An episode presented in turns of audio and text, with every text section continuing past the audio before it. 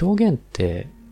こう表現する側がこう表現へのエネルギーみたいなものを持っていたりしても、なんていうかな、こう受け取る側の存在がないとで表現できないっていうんですかね。うん、あのここは表現をしてもいい場所なんだ、いい空間なんだっていうような形で、こう誰かの表現をこう受け止めてくれる存在とか、あるいはこう表現が出てくるまで待っていてくれる人たちっていうんですかね。そういう場の力みたいなものが、あの日高病院にはあるような気がするんですね。